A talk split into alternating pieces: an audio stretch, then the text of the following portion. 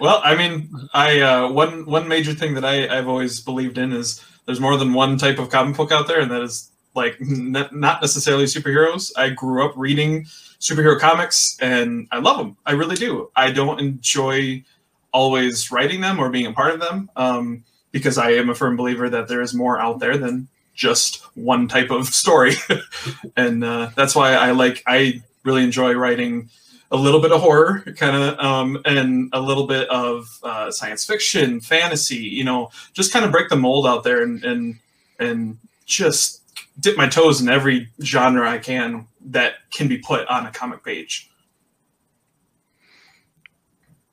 Yeah, it's um, kind of uh, similar. Like um, I, when I started moving into comics, uh, from I have a fine art background, so we all naturally grew up with the superhero comic books and everything like that, and I just kind of felt there's the other Dylan um, that um, it, it was something for me that had been it was done to death. Like even now, it, it, it, was spoken on on a previous panel now on the stream, and um, the idea of doing something just a little bit different, uh, be it horror in this independent kind of medium with no restrictions, so you can you could really do what you want.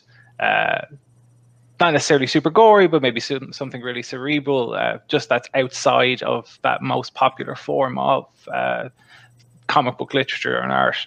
Um, and I can't draw really buff men, so. I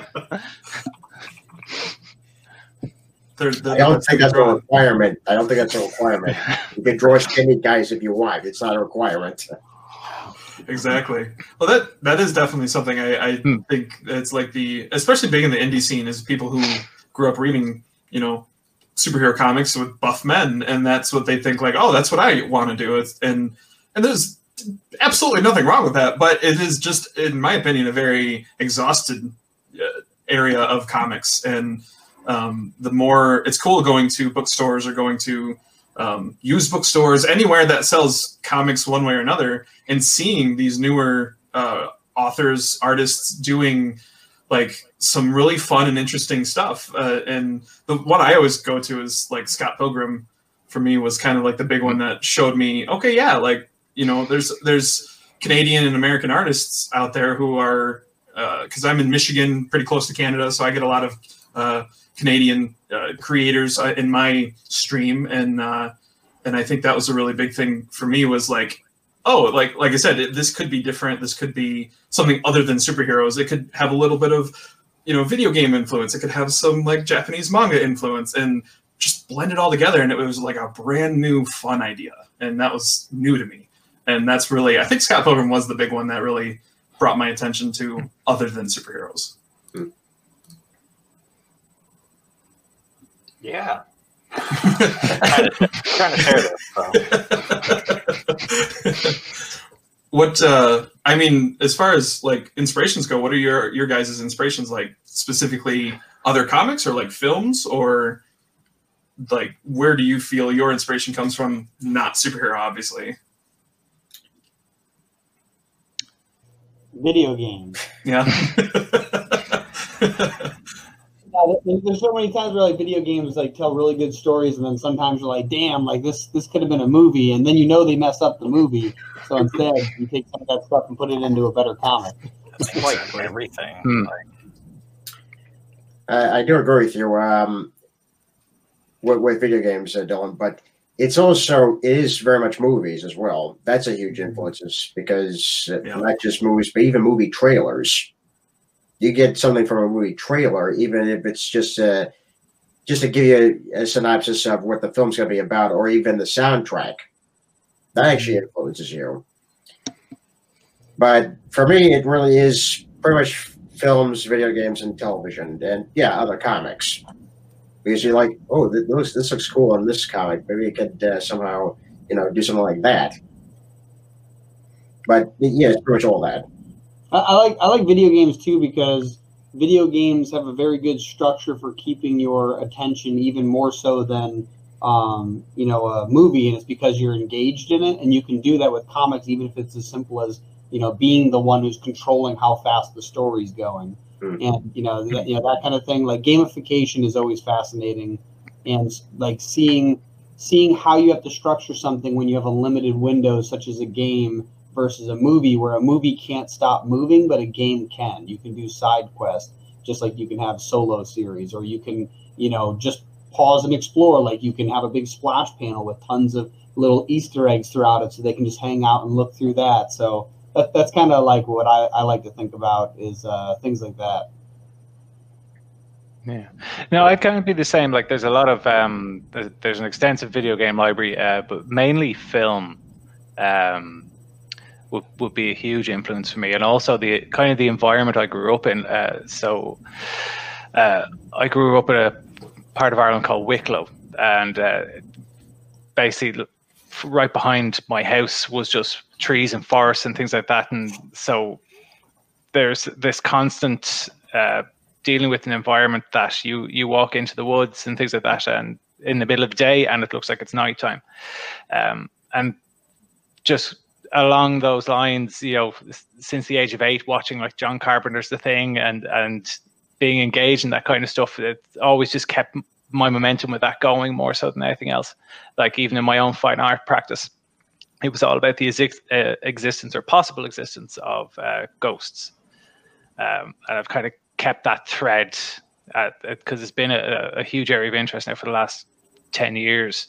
So yeah. you, you bring up a really good point is is especially for people who want to create stories comics specifically um, in in that whole like writing what you know and writing what mm-hmm. is around you like that's like your environment is what really dictated like the way some of the directions you went with and and i think that's a big thing to remember as young writers or new writers is that like if you don't know like you know you have a really cool idea for a character but you just you don't know what to do with it right off of you know your environment. And it might not turn into the thing you want exactly but it'll it's a good it's a good kindling to maybe lead you somewhere. Yeah. Yeah, yeah. no. I think that's the best thing to go off of you know? Well for me anyway i think it was because it was um like just just that idea of like in particular like with horror. Like an awful lot of the time when we look at these the more kind of B movies where you know as it turns out it was the grandmother who was the psychopath the whole time kind of thing. Um but you're if you have like you just said like so you have these big environments already around you. You know even if you're like if you were born in a city and you've never really left that city and, and things like that why then well, I can understand why you decide you want to write something completely out of that, but why not take little elements of that that you do know to at least give yourself a base for your story? Mm-hmm. Um, and go in whatever direction you want. And, and again, like that in, in previous panels, you could start at A of like, you know, yes, I lived in a tree and you know, by the time you finish the story, it'll turn into this whole thing of it was actually some type of upside down city where the trees looked one way, but you were actually living in a skyscraper kind of thing. But you're just using what you already know as a as a base to ground yourself, so you can actually get the story going. Um, and just spread off from that. He says, having you know three books that exclusively exist in the woods. Living true to the name, creepy trees. This, oh, really am, really am. Book four will be different, I think. I think you're going to come back to it. yeah. Well, I think that that's a really good point. Is like, like you said, like you, you live in a certain environment, you want to write something outside of it, but like that's one thing. Like uh, the stories that I write are all you know fantastical, maybe or, or strange and interesting, but like the characters in them I'm always going to pull from weird people I've met or weird people I've talked to, and and that's a big thing. Is that like I see, like, is the strongest element of non superhero stories are the the characters themselves are so unique and in in the most non superhero way, and I I really like that. Yeah. It sounded like a cow for a moment. I was very confused. yeah, I was going to say, quick, uh, just just saw Hector's comment. Um, bring your Ouija board. That's all I'm going to say. How about that? Goes hunting. yeah. I think it's it's funny that you you mentioned the the horror aspect because like for me, I'm a huge horror movie fan. Um, one good friend of mine and I always get together. Like the week before Halloween, we sat down and, and binge watched almost every single Halloween film, and it was exhausting but a blast. And and I just love learning, especially the B films, especially the B movies, and, and knowing like how much heart and effort they put into like the blood, sweat, and tears they put into those movies. And it's probably a terrible movie, but it's still enjoyable, or it's still hmm. silly, or strange, or weird, or interesting. And and those are the things is like going outside of your normal genre can really inspire those types of things. Like I didn't, I used to love watching horror films, but the more I got to know the creative process, it was like, oh wow, like maybe I can apply that to my creative process. And and picking and choosing all these different genres and, and types of things out there, it really helped drive my creative process for my books and yeah. and that's a huge thing I think that that helped me. My favorite horror series um, is Friday the Thirteenth, and but I still make fun of it. Oh God, it's awful. Cause, it's the best thing ever. Because um, they just make teenagers so stupid in it. They're like, oh, oh my God, and then they just trip. I was like, what? Like no real person is gonna just do no. Just, yeah, here's a tip, folks. Here's a tip don't walk backwards in a horror movie. Don't walk backwards. That's where they'll get you. no, the Friday the Thirteenth film series is, is wonderful, just because it is it is so strange, diverse, bad, good, whatever you want from it. But like, those are the things. It's like if you love that series and you want to go make a comic that's based off it or inspired by it, like, there's nothing holding you back other than just mm. doing it. Yeah. yeah. that series is something else. I was going to write a comic that's like kind of based off of that, but I was like, that's too much like that. I can't do that.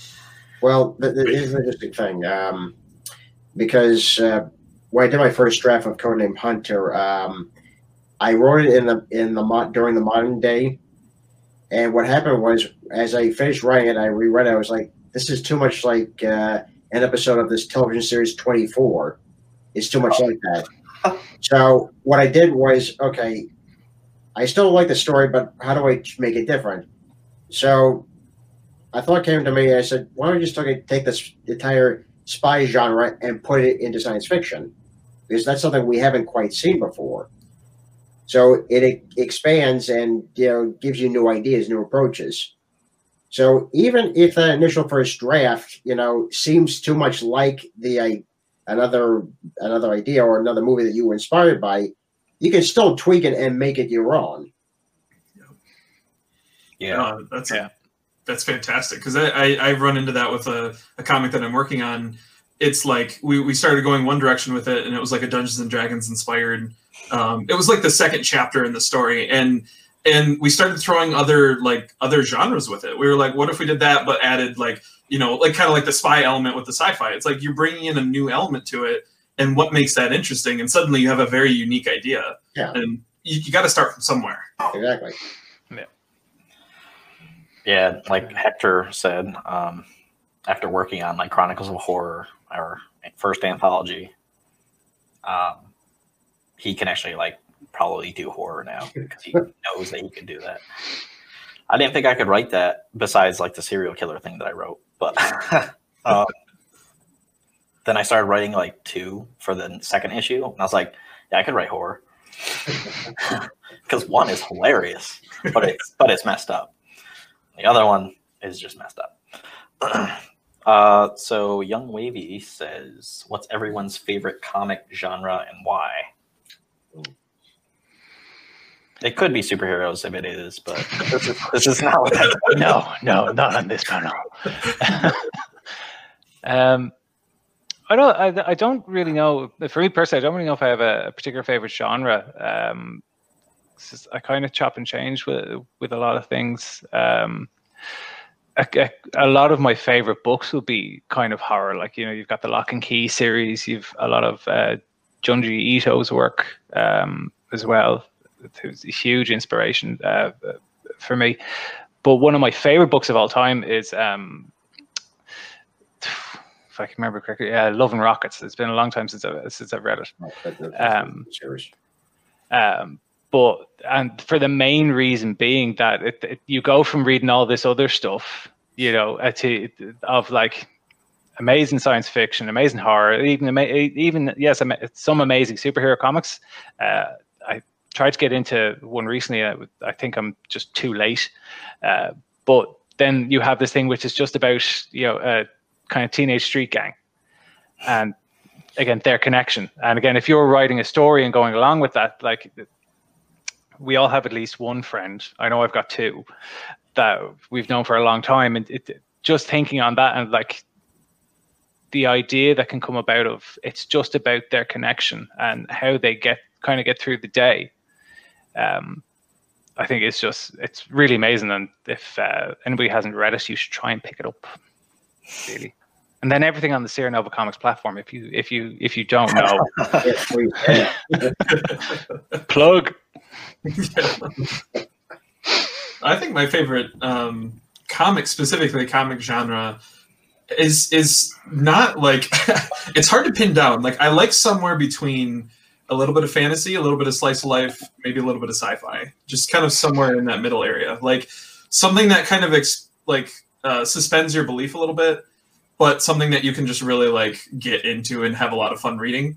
Um, but as far as like straight up influences, yeah, like I I love David Lynch films. I love some Kubrick films. Um, you know, Christopher Nolan films and stuff like that. It's just like I really like technical and strange. I think is is just the downright, and that's a weird blend because technical has to usually mean precision, and strange usually is like completely opposite of that. So blending two opposite things together is just it's like right there for me. I, I find that very inspiring. And what do you think about like Doctor Strange, for example? Yes, kind of like bringing in the like the the um someone who's like a doctor and technical, and then bring in like weird mind bendy trippy shit, and that's it's like and now that even within the universe itself everything up until that point has been scientific even the gods yes. and then all of a sudden you have like this uh you know magic come into that realm and they try to actually keep it you know explanatory while making it mystical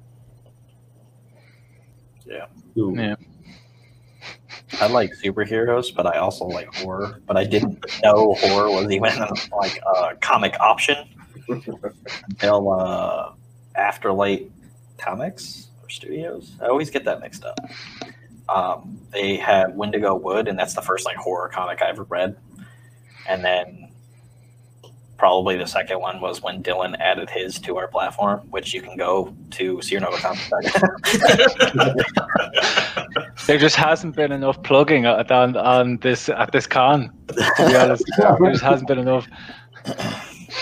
Um, but yeah, so then I started getting I backed like basically every one of his um, Kickstarters that he has done. He has Stay Awake, which is on like the third issue or fourth, and that's about like sleep paralysis. Yes, I think that's what it's about.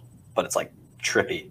And then um, new horror comic just hit my face with the mic again. Um, a new horror comic that I just uh, read was by Catalyst Comics, and it was Welcome to Everville, and that's really really good. And it's just black and white, minus like some red for like blood, which is awesome. Um, more fucking plugs. um, yeah, so uh, Hector Barrero is coming out with games on the Play Store so you should check those out whenever. um, but uh, yeah, Young Wavy actually says uh, he's big on mecha stories. I don't think I've ever read one of those. So. Yeah. I like mecha like animes. I would say usually manga. Yeah, like Gundam. Or, uh, oh yeah, I've got a lot of Gundam manga. uh, I, giant robots is just oh man, like Pacific Rim, giant robots fighting giant monsters. It's nothing but fun. Wait, is, have you guys watched the Godzilla King of the Monsters? No. No, yes, not yes, yes, I understand. Yeah. So, mm-hmm. so I'm, I'm a huge Godzilla fan. That'd probably be another thing, like you know, that's but that it hasn't like I haven't made anything creative with it, but that is something I I really love. I used to have, I still do. My dad has them all, like all the old VHSs. We got tons of old toys, all that stuff, and um, that newest that newest one, that Godzilla King of the Monsters one, was friggin' amazing because they brought in like six of the monsters. They have like 32 on hold, and I'm like, that's like all of the monsters from their that world. Like, you know, if I said something like Space Godzilla, most people have no idea what I'm talking about. But like, like that's something that like Biollante and all those. Like, I'm waiting for that stuff to come up because like that was an amazing movie. I didn't even know it came out. I think I watched it on like uh, Netflix or Hulu or Amazon, whatever one it was on. I was like, oh my god, I can't believe this was real. Like, such a good movie those are the types of movies that like I, I I just saw that one recently, and those are the ones where I you have to just kind of ignore the human characters and just have fun with the giant monsters because the human humans characters are irrelevant. What's that? so the humans are irrelevant. Exactly. They, they tend to be just tropey, basically written family dramas that are just kind of going on in the background while we get to watch like giant monsters kill each other. Exactly. and those are I mean, that's actually to tie it all into kind of our topic is like is like those weird, silly things. Sometimes like certain genres don't have the best like slasher, you know, 80s slasher films. The characters are only meant to get killed, usually. So like and that's the kind of the joke. And there's so many movies out there that are like it, and that's the, You're that's the idea. die, please. Take your purpose and get out of here. yes, exactly. You watch, you eat the popcorn, going, "All right, how's this guy going to die, or how's this girl going to die?" And that's the whole stupid joke, he is. right? I would totally just not die that way. You're right. Now go in there. He's gonna cut your head off. Oh yeah. Mhm. All day. Drawing from those tropes can be a lot of fun.